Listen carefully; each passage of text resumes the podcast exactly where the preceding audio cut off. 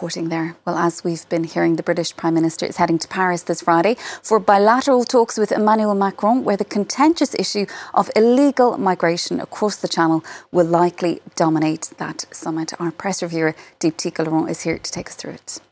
It's the first bilateral summit in five years between the two countries since Brexit, of course, really drew a wedge or uh, drove a wedge between uh, the two countries. It's on the front page of Libération today, which says in French, Nice to see you again. And you see uh, Rishi Sunak and Emmanuel Macron there in a loving embrace on a teacup. Uh, the two leaders have quite a few things in common, Libération tells us. They're former bankers, they're relatively young, between 40 and 45 years of age.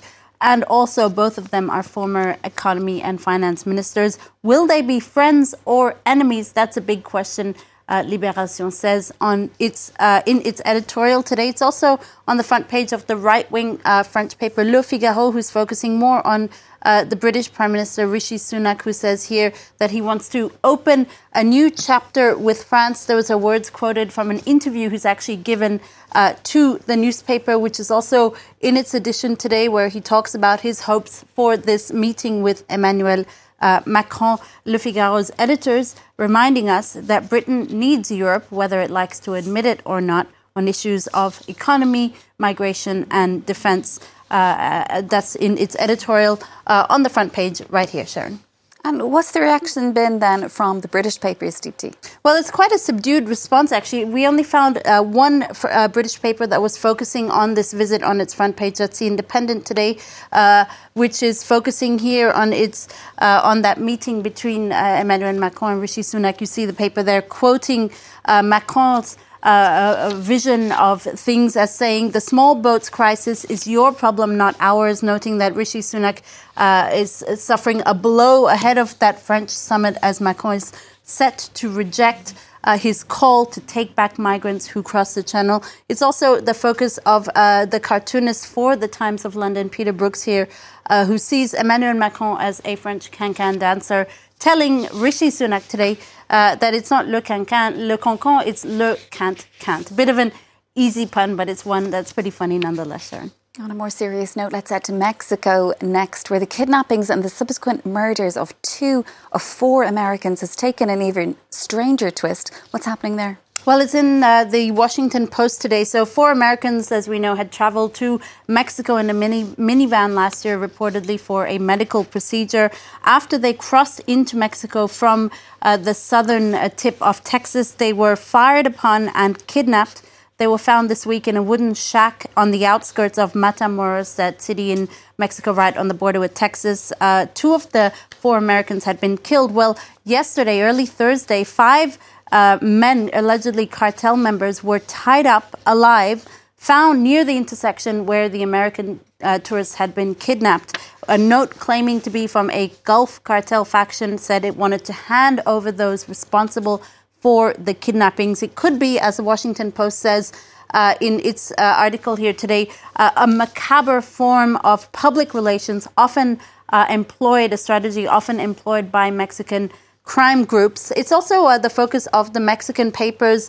Uh, this uh, uh, uh opinion writer for El Universal mm-hmm. writes that the kidnappings uh, show that the complete control that cartels have over that border with Texas. The new arrivals, he said, the American tourists, were immediately detected by cartel members.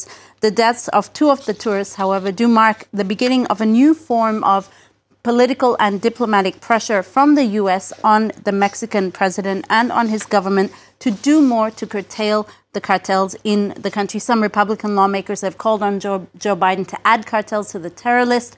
Others have even called for U.S. military intervention, Sharon.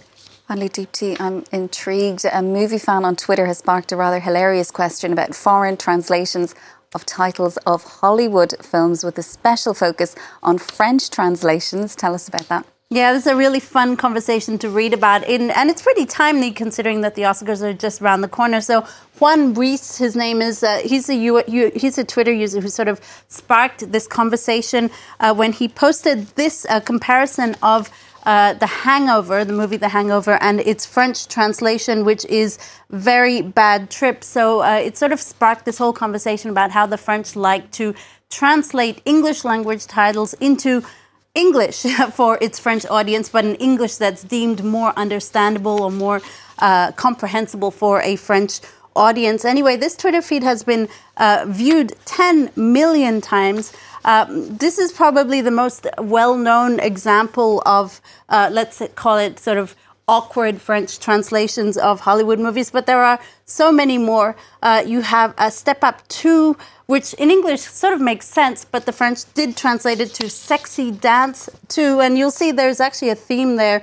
Uh, uh, Sharon, uh, this movie, A Short History of Decay, was translated uh, in France as sexy therapy. So apparently, you put sexy in front of any movie, and the French sort of understand straight away what it's what it's about. The recently released uh, film Cocaine Bear uh, was translated to Crazy Bear in France, but uh, let's be honest, it's not just uh, French titles. The film uh, Cool Runnings, a cult Disney film about the Jamaican bobsled team, Cool Runnings was translated in France into uh, as Rasta Rockets, but uh, around the world, you'll see there are some very strange translations. Uh, in Brazil, it was translated into Jamaica uh, below zero degrees.